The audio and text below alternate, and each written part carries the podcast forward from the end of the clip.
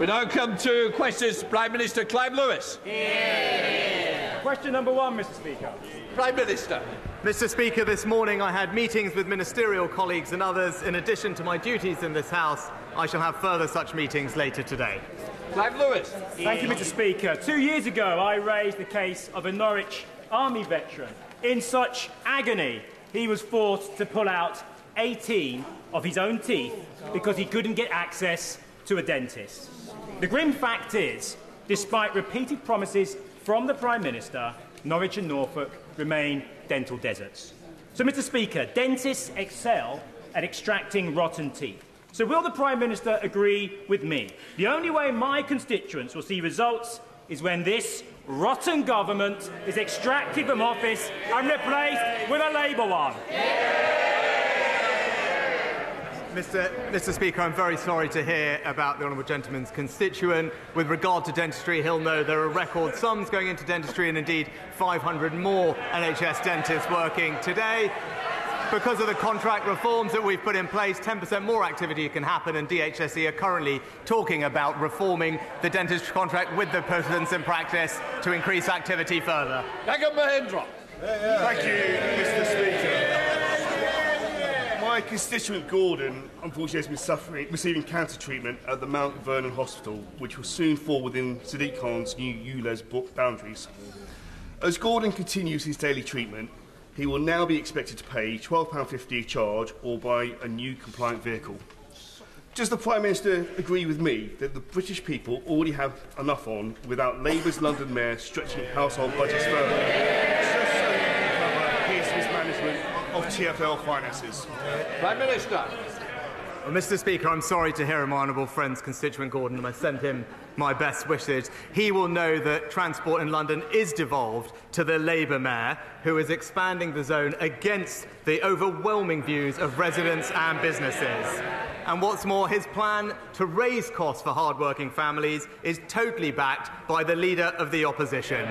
Perhaps he can now tell us why. I don't think he's responsible for the questions. We now come to the Leader of the Opposition, Keir Starmer. Thank you, Mr. Speaker. Can I thank all those who took part in the coronation celebrations over the weekend?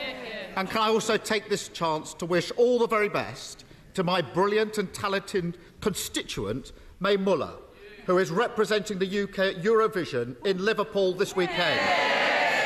The whole country is behind you, May. Now, Mr. Speaker, this time last week, the Prime Minister had to correct the record on misleading claims he made about employment numbers. Can he provide a further update? Now he's cost a thousand Tory councillors their jobs. Mr. Mr. Speaker. Mr. Mr. Speaker, let me pass on my best wishes to Mae as well for this weekend Eurovision. Uh, with regard to the local elections, Mr. Speaker, maybe I can just offer the honourable gentleman a tiny bit of advice from one of his predecessors, from one of one, one of his predecessors, one of one of his predecessors, Tony Blair who I was reading the other day. What did Tony Blair? He said, he said the right honourable gentleman can be as cocky as he likes about the local elections. Come a general election, policy counts. And, and we know, Mr. Speaker. uh, uh, the, the, the problem for him is he doesn't have any. The Prime Minister said he was going to lose a thousand seats, and then he managed it. After 13 years, a Tory promise they actually haven't broken. And, this is the Prime Minister who's only had to fight for two things in his life. Last year, he lost a Tory beauty contest to the member for South West Norfolk, who then lost to a lettuce. Last week, when he finally came into contact with voters, he lost everywhere. No matter who the electorate is, the Prime Minister keeps entering a two horse race and somehow finishing third. Given his track record, who does he think he's actually got a mandate from? Mr. Speaker, it's a bit rich to hear about mandates from the person who's broken every single promise he was elected on. I mean, go through the list, Mr. Speaker, nationalisations, NHS outsourcing, universal credit, and now tuition fees. He was, Mr. Speaker, he was for them all before he was against them. He's not, he's not just the softy, he's the flaky too. Well, Mr. Speaker, I can understand why the Prime Minister is trying to wish away his terrible results, but peddling nonsense just doesn't work. Up and down the country, people want the government to focus on the cost of living, but he's got no answers. Is he planning to carry on as if nothing happened and ignore the message he was sent last week? Or is he going to do what a Labour government would do and announce an immediate freeze in council tax bills? Mr. Speaker, Mr. Speaker, I know, I know he's asked his Labour councillors rightly to focus on the cost of living. Perhaps they could start with reducing council tax to the level in Conservative-run areas. But, Mr. Speaker, we're, we're getting on with halving people's energy bills, freezing fuel duty to help them with the cost of living. What is stopping him having a plan is that, unfortunately, his shadow chancellor recently said she's discovered she's got a problem, Mr. Speaker. She realised, she realised that she actually, is what she said, she actually has to, shock horror, say where the money's going to come from. And- and with, with, a, with, you, with a 90 billion pound black hole in her plans, she's got a lot of work to do. Mr. Speaker, there's only one party that broke the economy, and they're sitting right there. Um, I- and it seems to me, seems to me, to quote one of his more electorally successful predecessors, nothing has changed. Still blaming other people, still refusing to take the necessary action, still not listening to the country. And on council tax, it's quite simple. A Labour government would give every council the grant they need to freeze those bills, fully paid for by ending the handouts he's giving to oil and gas giants. So I ask him again now his plan has been utterly rejected, why won't he do the same? Prime Minister. Mr. Speaker, just a quick, a quick history lesson. While he was busy, while he was busy softening sentences 13 years ago, let me just remind him what we inherited. It was the largest deficit in the G7 from Labour. Higher unemployment. The coffers were totally empty. And it didn't stop there, Mr. Speaker. After that, they wanted a longer lockdown. And now, now, they won't even oppose the picketers and the protesters, Mr. Speaker. E- e- even in opposition, they're damaging the economy. He's, he's just not listening, is he? Even after the entire country, Mr. Speaker, from the Peak District to the Garden of England, rejected his government last week, he still thinks that protecting oil and gas profits is more important than freezing bills. Now, I- I'm sure the Prime Minister must finally have met some working people in recent weeks. Did any of them understand why he insists on protecting his precious non-dom tax status rather than scrapping it and using the money to train thousands of doctors and nurses? Well, Mr. Speaker, he, he said that this money would fund the NHS workforce, but that plan was actually looked at by one of his own colleagues recently. Now, now that person said that it would discourage doctors and nurses from coming here. And that there was a two billion pound, there was a two billion pound shortfall in his sums. Who said that? It was Alistair Darling. He, he might remember those days. It's when Labour bankrupted the economy. I think that is the definition of nonsense. And uh, this is the price of having a tired, worn out government fronted by a Prime Minister who boasts he's never had a working class friend. He's smiling his way through the cost of living crisis, gloating about success while waiting lists grow. He's pretending that crime, house building, schools are all just doing fine, while handing the country 24 tax rises, all with his name on them. How does he think the Tories can possibly provide the answers Britain needs when the whole country has already told him they're the problem, not the solution? Mr. Speaker, the, the Honourable Gentleman is right. We all do say some silly things when we're younger. I was a teenager. And he'll, he'll know what I'm talking about because I think in his 40s he was still talking about abolishing the monarchy, Mr. Speaker. But it's,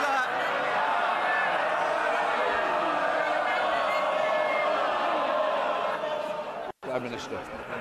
It, this, it's, the, it's the same old guff from him every week, Mr. Speaker. All politics and no action. We're getting on with halving people's energy bills, freezing fuel duty, cutting the costs of childcare, and boosting pay. While he's, while he's busy plotting coalitions, we're getting on and delivering for the British people. Mr Speaker, this Saturday is Surrey Day, a chance for locals and visitors to celebrate everything wonderful about our county, including our beautiful historic High Street in Guildford with its independent shops. But frequently raised with me is empty shops. High rents with high business rates makes it difficult for independent retailers to compete with national chains.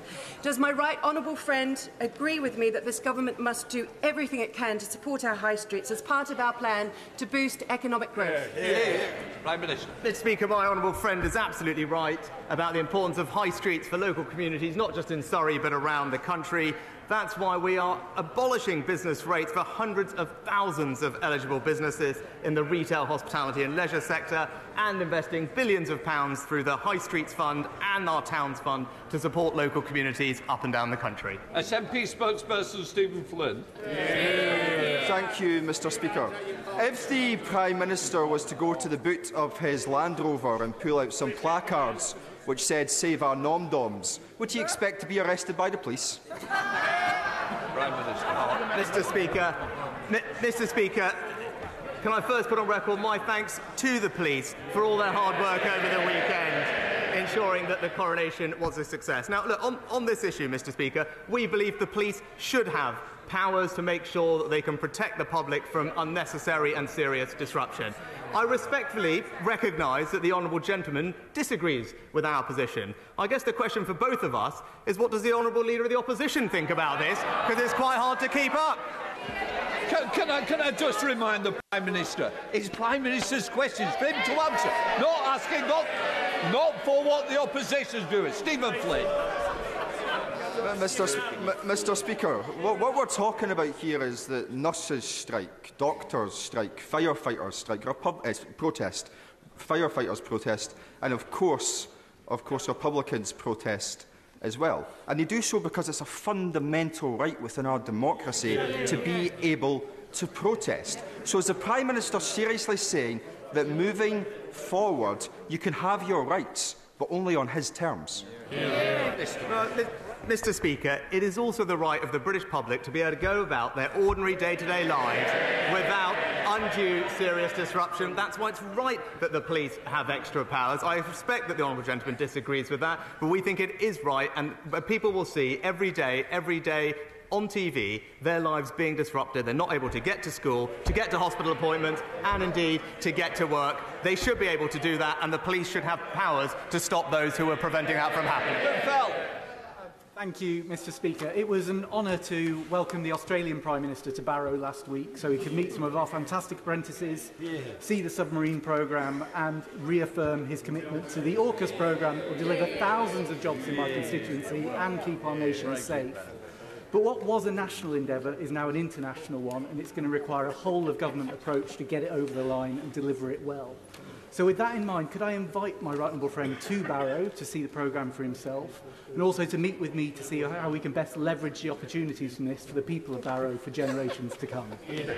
Well, my honourable friend is a fantastic advocate for his local industry and community. And he's right, the SSN AUKUS submarines will be built in Barrow, the home of the British submarine. Industry. It will create thousands of new jobs, not just in Barrow, but across the UK. That's why the government is investing billions to modernise the enterprise, and I look forward to taking him up on his invitation. Ed Davey. Mr Speaker, last week many lifelong Conservative voters turned to the Liberal Democrats to be their strong local champions. They delivered their verdict on the government's failure to hold water companies to account for dumping raw sewage into our rivers and onto our beaches. Last year, water bosses were paid £15 million in bonuses, rewarded for destroying our precious natural environment. Three of those executives have now turned down their bonuses, but they should never have been entitled to them in the first place. So will the Prime Minister ban these sewage bonuses Come on. so that the d- dumping actually stops? Well, Prime Minister. Mr. Speaker, I, I struggle to hear the full, the full question, but I, I think it, I think in one sense, it, one sense, in one sense, it doesn't really matter because we all know the Liberal Democrats say one thing here and another thing locally anyway. Uh, It's, uh, and it is remarkable. No, no wonder he's attracted to the Labour leader these days, Mr. Speaker. Political opportunism and a broken promise on tuition fees. It must be like looking in the mirror. Bradley. Ben Bradley. to highlight some success with Mansfield District Council now having more Conservative councillors than at any point in my lifetime after last week's local elections. I'm very proud of our local team. But one thing we heard on the doorstep was frustration, um, frustration and expectation that government needs to deliver on key pledges. There has been a commitment to our part of the world that we'll be given the clout, the investment to catch up with other regions that historically have had more than we've had. So will the Prime Minister take the opportunity to reiterate his commitment and to my constituents reassure them that he will support growth and investment in the East Midlands? Well, Mr. Speaker, my honourable friend is a tireless advocate for the East Midlands, and in particular, I welcome the devolution deal that has been agreed among the four local authorities in the region, something I know my honourable friend has campaigned for. And like him, I look forward to those new devolved institutions being established as soon as possible to drive economic growth in his community. Caroline Lucas. Thank you, Mr. Speaker. The Prime Minister has previously declared, and I quote, My daughter is the climate change champion in our house. I wonder if he's asked her what she thinks about Rosebank, the biggest undeveloped oil field in the North Sea, which would blow climate targets, create more emissions than 28 of the world's poorest countries combined, involve the obscene transfer of £4 billion of taxpayers' money to a Norwegian energy firm, Equinor, and do nothing for energy security since the vast majority of the oil will be exported. If he gives it the green light, will he be able to look his daughter in the eye and honestly say that he has done everything in his power to give her and all other young people a livable future? Minister. Mis- Mr. Speaker, as the Independent Committee for Climate Change has acknowledged, we will need fossil fuels for the next few decades as we transition to a greener future. And during that period, it makes absolutely no sense to not invest in the resources we have here at home, to import foreign fossil fuels not create jobs here and import them at twice the carbon emissions as our local resources. It is an economically illiterate policy, Mr. Speaker, but that's what you'd expect from the Green Party. George Eustice. George Eustice. Thank you, Mr. Speaker. Uh, last June, the government uh, committed to bring forward a horticulture strategy to identify ways to expand uh, British production of horticulture. And the importance of this was underlined by some of the supply chain challenges we saw earlier this spring. But in the last week, there's been speculation that the government might be abandoning that strategy. Can the Prime Minister give us any reassurance that the government remains committed to expanding this important British industry? Prime Minister. Well, can I thank my honourable friend for all of his work championing this area? We are delivering for the horticulture sector, and it will benefit from the £168 million investment to drive innovation and support food production. And that's why we also passed the new Genetic Technology Act, Mr. Speaker, taking advantage of our Brexit opportunities to unlock the potential of new technologies. But I look forward to discussing this and other ideas at our new upcoming Food Summit. Julie Elliott. Thank you, Mr Speaker. Has the Prime Minister or any of his ministers given commitments to BP, Equinor or any other company about contracts at the Teesworks site? Prime Minister. Mr Speaker, contracts at the site would be a commercial matter for the companies involved. Well, Mr. Speaker, our farmers provide our food and our countryside's future. But there's concern among some Oxfordshire farmers that the new schemes under DEFRA's agricultural transition plan aren't ready for farmers to access them to make up the shortfall from the basic payment scheme. Will my right honourable friend push his colleagues in DEFRA to roll out the rest of the SFI standards as soon as possible and to consider double stacking SFI and countryside stewardship payments to ensure that Oxfordshire's farmers get the support they need? Prime Minister. Well, Mr. Speaker, I thank my honourable friend for his question. And of course, we want to make sure that we continue to support farmers to produce healthy, nutritious food. We, we are pressing ahead with the ELM scheme, fine tuning them, though, to make sure that they work even better for farmers. We want to make sure there's enough flexibility in the sustainable farming initiatives. And that's why DEFRA have designed the schemes with farmers in mind, enabling them to do more and to make sure that they can use countryside stewardship schemes on the same plots of land. But I look forward to discussing this with him and other colleagues as well. Alyn Smith. Thank you, Mr Speaker. Uh, in Stirling, we've got a really potentially very exciting development at Forthside on uh, former Ministry of Defence land. And sadly, the development's got a bit stuck over a dispute about the costs of the decontamination of that land. Now, I'll work with anybody to get a result for Stirling.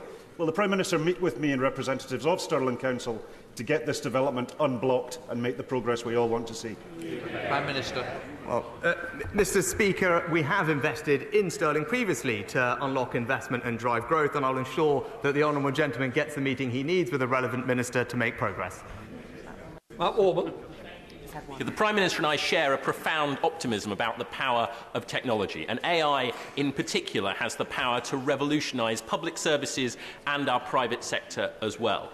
But does he agree with me that it comes with risks? And while there are uh, unrealistic calls to pause research into it altogether, it is crucial for us to work with our allies around the world so that the global norms that emerge in this important area reflect our values. Yeah. Well, my, uh, my honourable friend speaks with experience and knowledge on this issue, and I absolutely agree with the thrust of his question. Uh, whilst it would be implausible and wrong to halt the development of this technology, it is right that we ensure that there are appropriate guardrails in place as we look to exploit its opportunities. Those are the conversations we are having, not just with the companies involved, but also with our allies around the world, and he can expect further progress in the coming weeks and months. Mike Nolly. Thank you, Mr Speaker. Uh, following on from his earlier answer, the, as the Prime Minister knows, an Eat Out to Help Out scheme was introduced in August 2020, which increased demand for eating in restaurants by some 216% compared to 2019, with figures now showing that over 17,500 retail chain stores closed in 2020 alone, affecting nearly 35,000 employees. Would or has the Prime Minister considered a similar scheme for bricks and mortar retail, bricks versus clicks, if you like, as part of the wider plan for regenerating local high streets and town centres? Well, Prime Minister.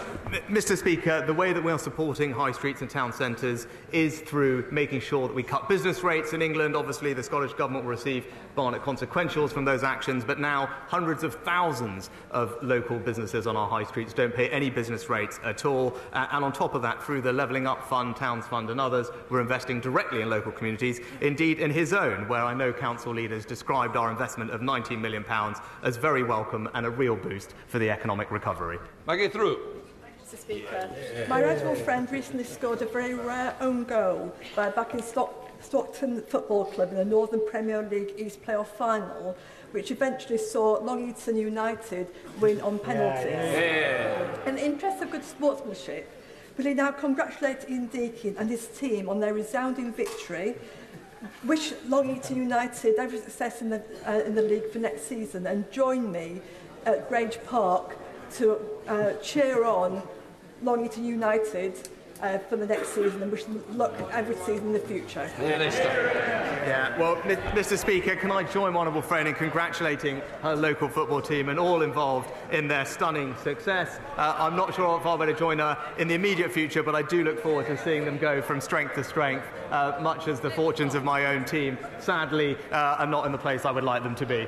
Jamie Stone. Thank you, Mr Speaker. The Prime Minister may well have seen the astonishing sight of a former Scottish Government minister standing up in the Chamber of Scottish Parliament and tearing up, literally ripping into pieces, the Scottish Government's highly protected marine area proposal. This proposal is deeply controversial all over Scotland and has even led to it being compared with a second Highland clearances.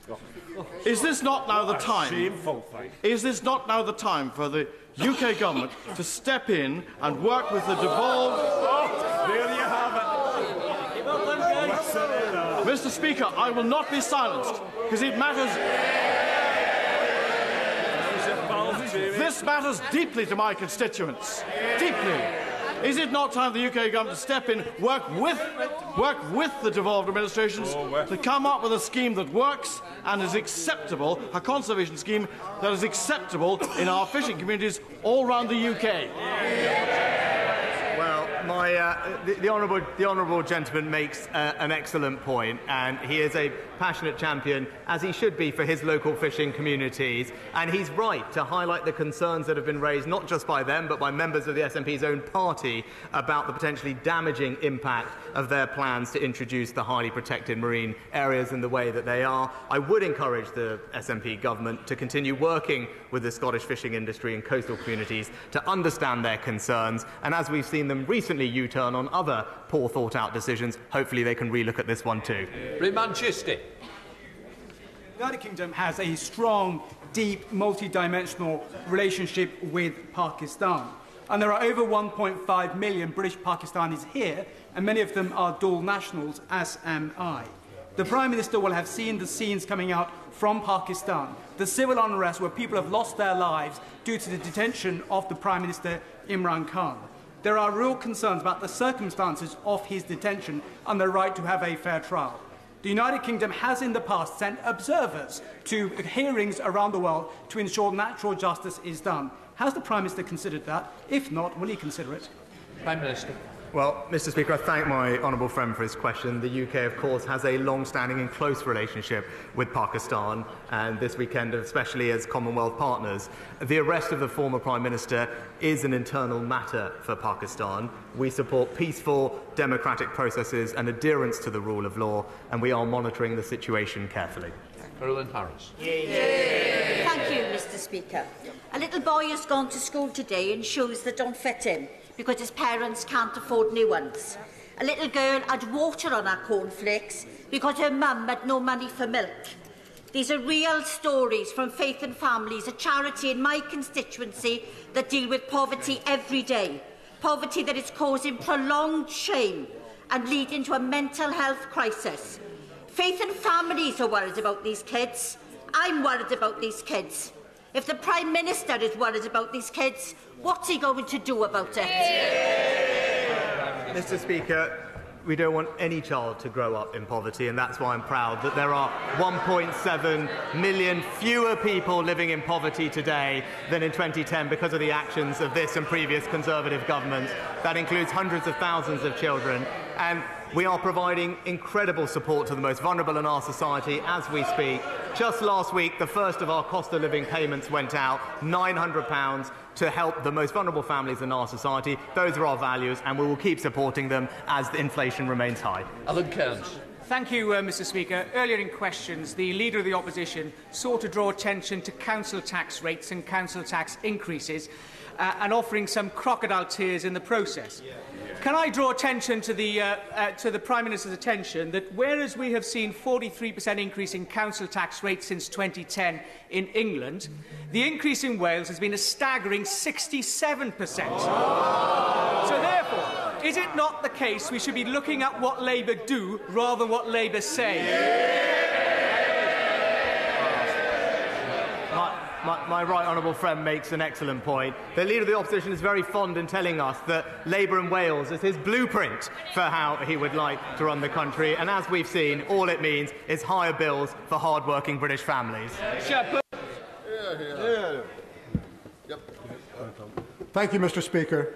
Over the last two years, the Drax Power Station in Yorkshire has, on average, burned almost 20 1,000 tonnes of trees every single day, releasing an equivalent amount of carbon into the atmosphere.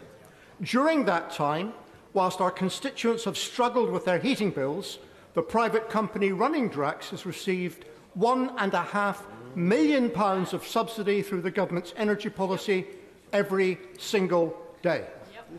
This is set to continue until 2027. Can I ask the Prime Minister Will he step in and review this grotesque distortion of energy policy, which incentivises deforestation whilst making no contribution to tackling the climate emergency. Prime Minister. Well, Mr. Speaker, while not being able to comment on the contract details of one particular company, what I can say is that our record on this issue is that since the benchmark was established, emissions in this country have fallen by almost 50%, whilst at the same time we've grown the economy by two-thirds, not something I know the SNP government is as focused on as we are, but at the same time, because of the way that we regulate uh, new and renewable energies, we've seen the price of renewables like offshore wind decline from £140 an hour to around 40. That shows a regulatory system that is working in delivering lower cost renewable energy for British families. Mr Costa. Thank you, Mr Speaker. Plastic pollution is a scourge of modern day society. My 10 minute rule bill seeks to have microfiber microplastic filters fitted in all commercial and domestic washing machines, legislation which France and other countries have already moved forward with. Will the Prime Minister, who has already done an enormous amount in tackling plastic pollution, will he organise a meeting between me and the stakeholders, particularly washing machine manufacturers, with the Secretary of State to discuss this very important issue? Prime Minister. Well, Mr Speaker, we want to tackle microplastic pollution wherever possible, which is why we introduced a microbead ban and a tax on plastic bags. I know my honourable friend has campaigned for filters on washing machines, but he will also know they can be costly to install. DEFRA have outlined plans to make sure that we can use more filters, but I will ensure that he gets the meeting that he needs with the relevant minister to discuss this important matter further. Stephen Morgan. Thank you, Mr. Speaker. The government ditching its pledge to recruit 6,000 more GPs is yet another example of the Tories over-promising and under-delivering, with teacher recruitment targets missed and housing pledges shelved. Why does the Prime Minister think that the only target he's actually met was the loss of a thousand Tory councillors last week? Maybe the Honourable Gentleman can tell us which of the many promises that the Leader of the Opposition made to him when he was campaigning he's most happy that he's U-turned on. John Hayes. Thank you, uh, thank you, Mr Speaker. On Lincolnshire's roads, foodstuffs grown in our fine county are transported across the nation. But the Highways Authority struggles to fund roads because of the skewed funding formula devised by a previous Labour government. So many, so many of our public services suffer, policing included. So will the Prime Minister agree to urgently review the local government funding formula, the police funding formula, so that Lincolnshire can have a fair deal? Well, my, uh, my right honourable friend is absolutely right to stand up for the particular needs of his rural community. And like him, I recognise that rural areas do often have higher costs of providing services. It's right that those are reflected where we can in funding formulas, but I'll make sure that he gets a meeting with a relevant minister to discuss this important matter further. Thank you, Mr Speaker. 13,450 prepayment meter vouchers have gone unclaimed in my Glasgow Central constituency at a value of over £887,000. Across Scotland, £16.5 million is unclaimed. The Prime Minister's Energy Bill support scheme is failing if money which could be helping our vulnerable constituents is resting in his government's account. I recall he's not very familiar with how prepayment meters work, but what will he do to ensure that every single penny gets out of government coffers and into the meters of those who really need it? Yeah. Well, Mr Speaker, I'm, I'm grateful that the Honourable Lady for a Change acknowledged the support that the government is providing to families up and down the country. Particular attention was given in designing those schemes to how to get the support to prepayment meters. The ministers are always engaged with stakeholders to make sure that there is awareness of those schemes, and I'll make sure that we keep up those efforts so that people do get the help that they need and deserve. have. David Morris. Thank you very much, Mr Speaker. Mr Speaker, it's very interesting that the Leader of the Opposition says about keeping council tax low when the Labour Party voted to increase Morecambe Town Council from historically £400,000, £200,000 to £2 million. So on that basis, I'd like to meet with the Prime Minister um, to see where we can find government time to cap parish councils from doing this sort of abhorrent behaviour? Yeah. Well, uh, Mr Speaker, my honourable friend is right to highlight that council tax in Labour areas is higher than that in Conservative areas, which is not right at a time when there are pressures on the cost of living. I look forward to meeting him to discuss his plans to keep British families' household bills as low as they can be. John Spellar. Thank you, Mr. Speaker. Dozens of Sudanese doctors who'd been working in the NHS were stranded and not allowed to return here. Yeah. Last week, the Minister told us here that the Prime Minister took the decision to get them back.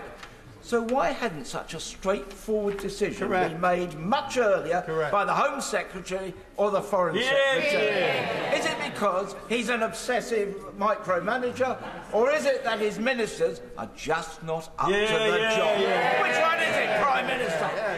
Mr. Speaker, the, the honourable gentleman is completely wrong to describe as straightforward a complex and dangerous evacuation in a war zone. And actually, it is, it is actually the case that everyone involved deserves enormous credit for conducting what was the longest and largest evacuation of any Western country from Sudan. During that process, it was right that we moved deliberately and carefully to ensure the security of everyone involved and to prioritise British nationals and their dependents. Now that the operation is complete, we can look back and thank everyone for what was an incredibly successful operation. Dr. Luke Evans. Thank you, Mr. Speaker. Since 2010, violent crime has dropped by 38% and neighbourhood crime has dropped by over 50%. But one crime that has gone up is fraud. Now, many of us have dealt with constituents who've struggled with fraud. What is the Prime Minister going to do about it? Prime Minister. Well, it, Mr. Speaker, my honourable friend is absolutely right. 40% of all crime now is fraud. It's damaging for people's well-being as well as harming their finances, which is why the Home Secretary and I just recently launched a new plan to combat fraud with significant new investment, hundreds of new officers to tackle it, and action on social media companies to empower people to take action and to stop fraud happening in the first place. It represents the most comprehensive plan to tackle this issue, and it will make a big difference to families everywhere. Final question, Stella Creasy. Thank Thank you, Mr. Speaker. On Friday, a young man with brilliant potential who was 16, Renell Charles, was brutally murdered on his way out from school in my constituency in Walthamstow. Yesterday, a 16 year old boy was charged with his murder. Renell's family are heartbroken. Children in my community. This is sub judice, so rather than go into detail, Stella Creasy. what's going to, what I'm saying is those children are terrified to go to school. Their parents are frightened to let them, and the teachers are at their wits' end. They've asked me to come here today, Prime Minister, to beg you to make the epidemic of youth crime in our country a national priority.